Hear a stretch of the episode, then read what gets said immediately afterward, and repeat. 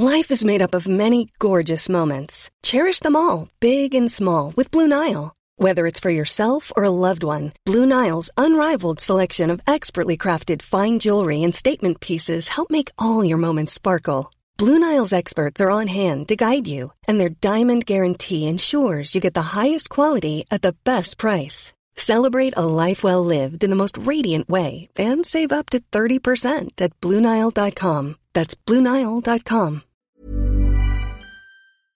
Why do people go bald? Why are baboons' bums red? What's a light year? Why do leaves go brown in the autumn? Why do monkeys like bananas? Why do some things glow in the Why do animals not understand humans? Why do my receipts fade after a year? Don't know the answer? Ask the Naked Scientists. Hello and welcome to this week's Ask the Naked Scientists with me, Sue Marchant, and Dave Ansell.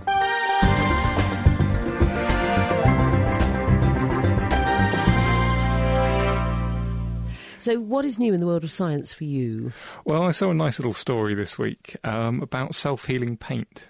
You know, if you've got a car or a phone or something and you just general wear and tear tends to get little scratches in it all the time. Yeah. And some scientists in southern Mississippi have come up with a way of paint which just heals itself. Really? Yeah, what they've done is they've taken polyurethane, which is the same kind of plastic as you often get in floor varnishes or that kind of expanding foam. Um, and they've added some stuff called chitosan into it, which you get from um, shells of lobsters and crabs. Um, and and they've effect, altered that slightly chemically, adding some chemical rings onto it, oxetane rings onto it.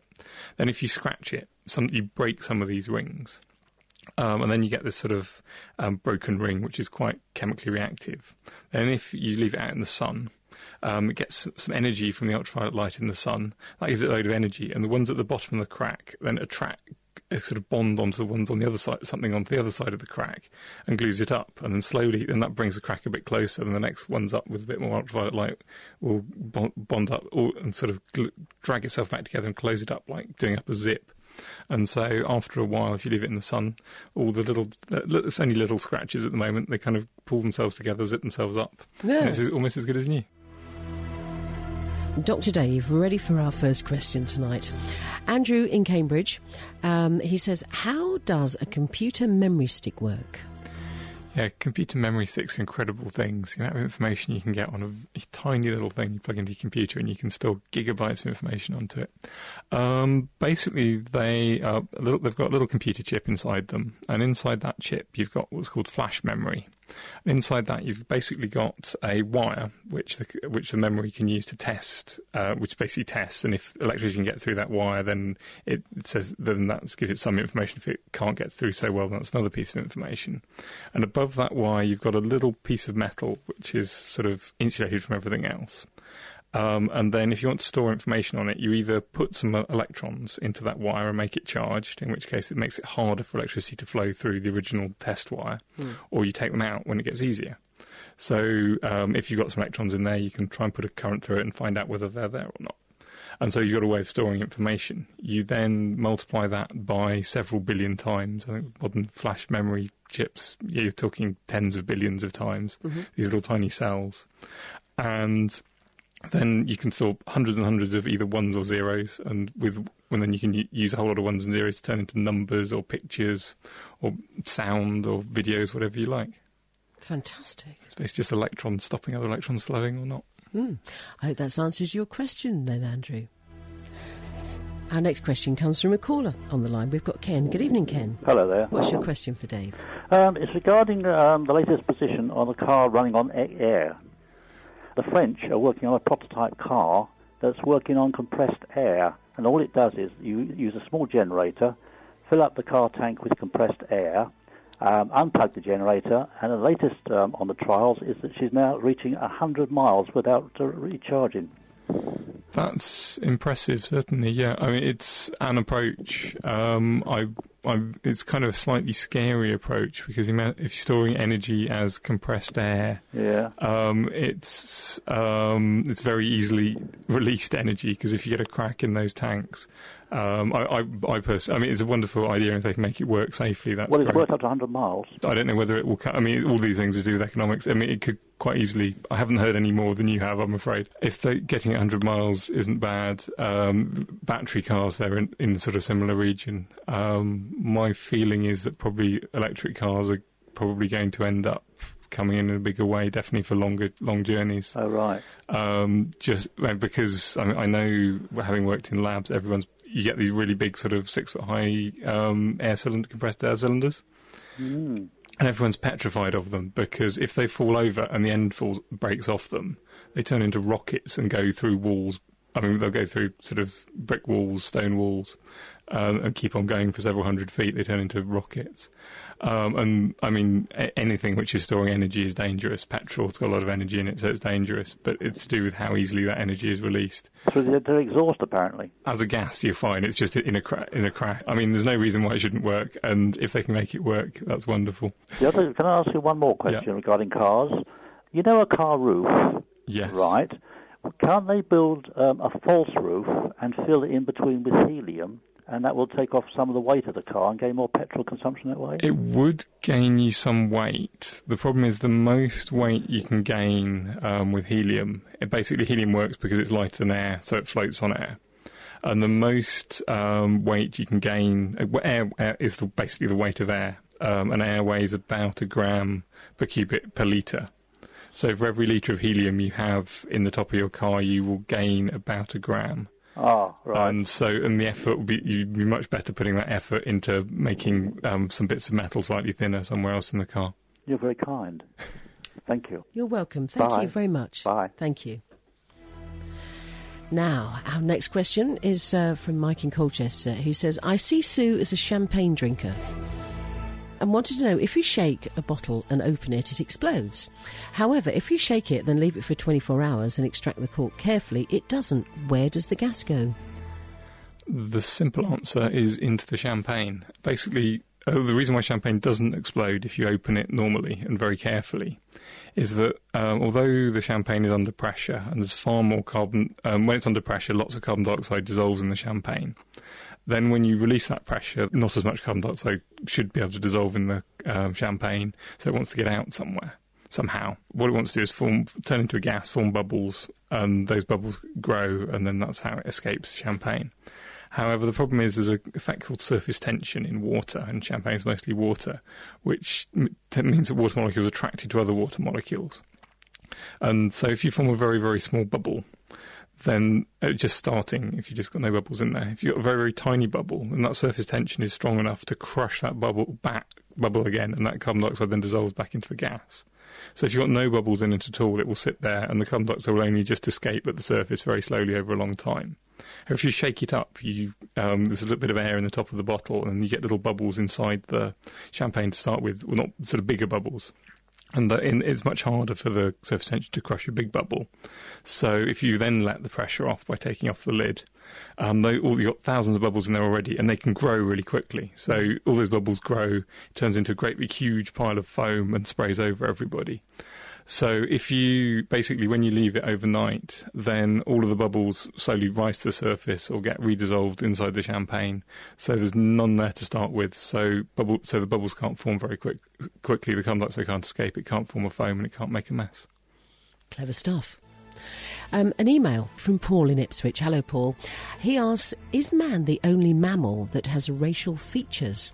I.e., there are mongoloid, negroid, australoid, uh, cats, dogs, apes, etc. And if not, why is this the case? Dave. Well, I think basically what you mean by racial features is different subspe- different um, groups inside a species who look slightly different for some for genetic for some genetic reason. Um, and dogs are the, probably the best example of a species with lots of different um, sort of subspecies which look very different because you get Great Danes, basically these breeds. A Great Dane looks incredibly different from a little Pekingese, which is different from a Springer Spaniel. And all basically all the breeds of dogs are equivalent but much more, far more extreme than different races of humans. Um, the difference between, I mean, the difference between a Great Dane and a Pekingese is immensely more than any type of humans. In fact, humans are probably one of the least um, varied um, genetically species out there. Um, Oh, I don't know. in fact, the the complete the um, diversity genetic diversity in humans is less than mountain gorillas, although there's only a few hundred mountain gorillas. Um, they think basically they think that uh, our species went down to very very few individuals, um, a few several several times, um, definitely a few thousand years, a few, few tens of thousands of years ago, and then we've all um, sort of pro, uh, then we're all in, descended from very few number of individuals, so there's very little genetic diversity there to start with. sure. We haven't had time to build it up through mu- mutations. Right.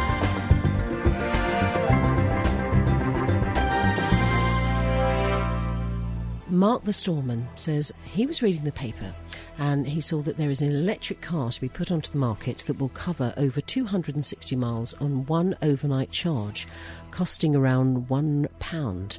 He appreciates that petrol is an expensive fuel, but how can an electric car be made to run so cheaply? From Mark the Storeman.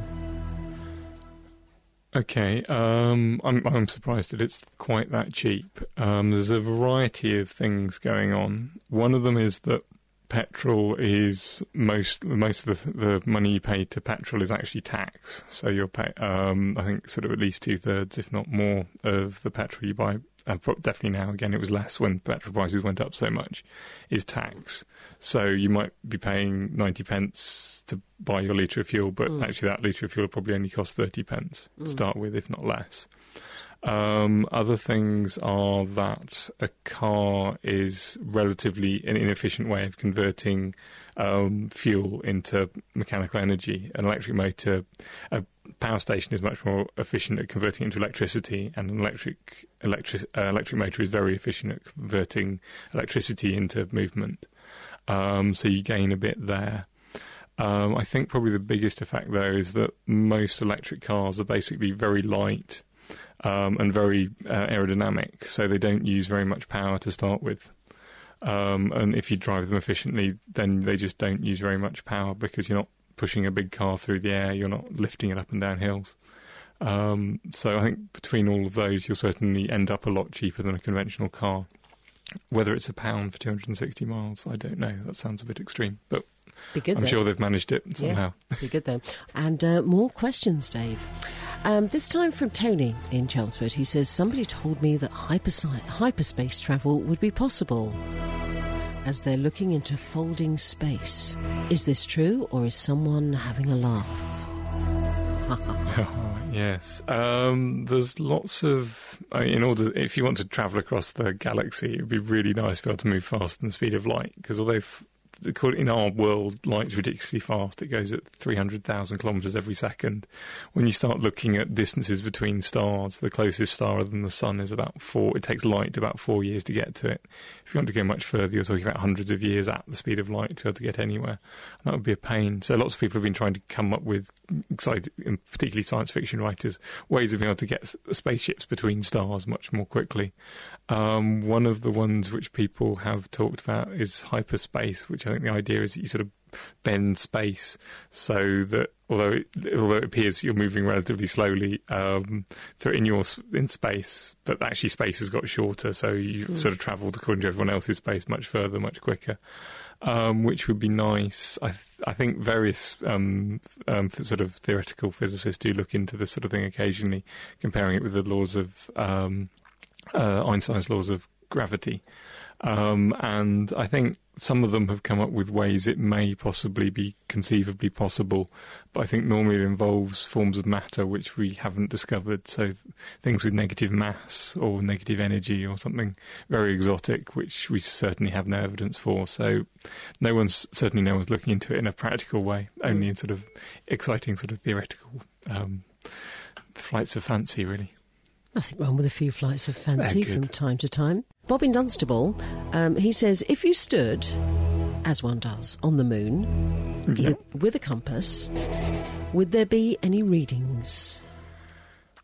With the compass you use on the Earth, probably not. Um, the magnetic field on the Moon isn't a, isn't simple. Um, isn't a simple magnet like the Earth is. The Earth's magnet um, has got a south pole in the Earth's north pole and a north pole in the Earth's south pole, which sounds slightly odd because actually what we mean by north pole is north-seeking pole.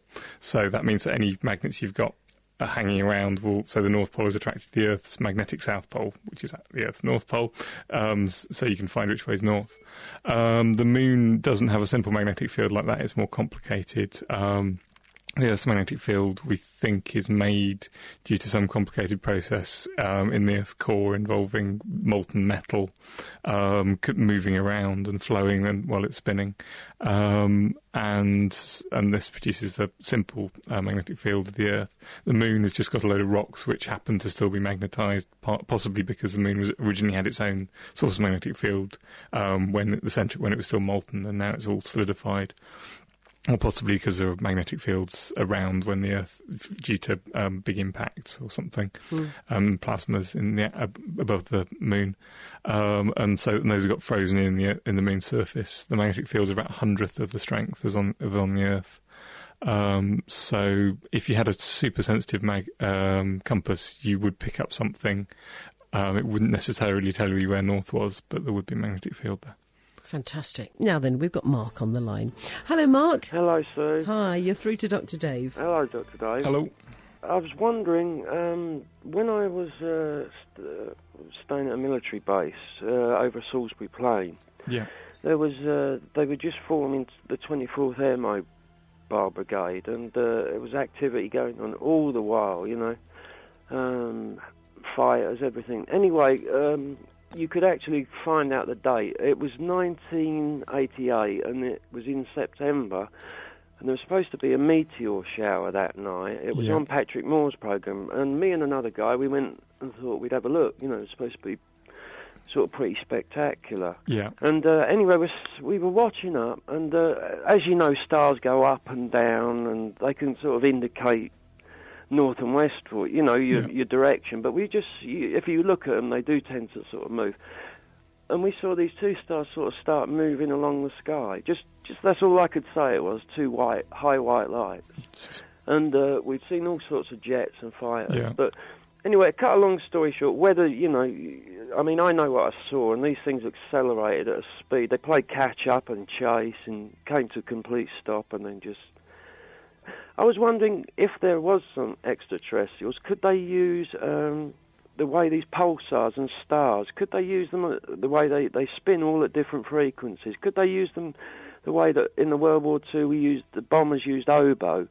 Could they use them as sound buoys or markers to navigate? So or- I, th- I mean, it depends. I mean, using stars. I mean, conceivably, you could use uh, pulsars are very large stars which um, get brighter and darker yeah, um, as I think it says um, material is falling in onto them, and then it heats up and um, it gets very bright, and then it calms down again. yeah, And so you, they sort of pulse at a very regular frequency. yeah, Um, if you were trying to navigate between uh, around, if you had several pulsars in a galaxy and they were very, very predictable, I mean, you could use them as a way of navigating around the Yeah. galaxy, conceivably.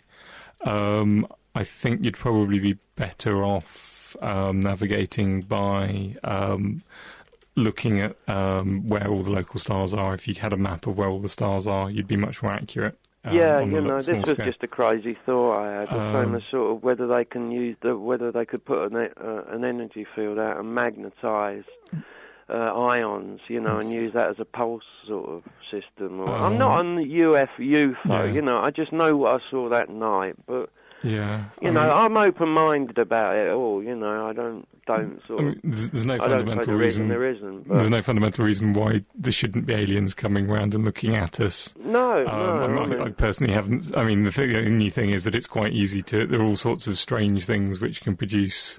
I mean, yeah, I mean, the other thing is at night. It, I mean, I'm not saying that it is this, but it, I mean, there's all sorts of things which could be. One of them is that it's very hard to judge distances. Mm. I mean, it could, I mean, you could conceivably be something much closer to you, which is which moving about. I mean, if you had two glow, flying, glowing flies or um, moving about, and you for so, and you were you lost your Yeah. s- depth sense. These were definitely really up high in the stratosphere. Yeah. So whatever they Yeah. were, you know, as I say, I, I mean, perhaps we we at first thought perhaps you know it just might be. Uh, I mean, there's certainly things we don't it understand. It definitely wasn't the um, the shower. You know, we didn't see Yeah. anything like that. Anyway, How fantastic. thanks Yeah. for putting me question. Anyway, You're bye bye. Take care. Bye Good bye. night. Bye bye. That's it for this week. Our doctors will be back with me next week for more Ask the Naked Scientist. But don't forget, you can also catch them on the Naked Scientist podcast, which you can find on the Naked Scientist website, www.nakedscientist.com. The Naked Scientists are sponsored by the Wellcome Trust, the EPSRC, and UK Fast. For more information, look us up online at nakedscientists.com.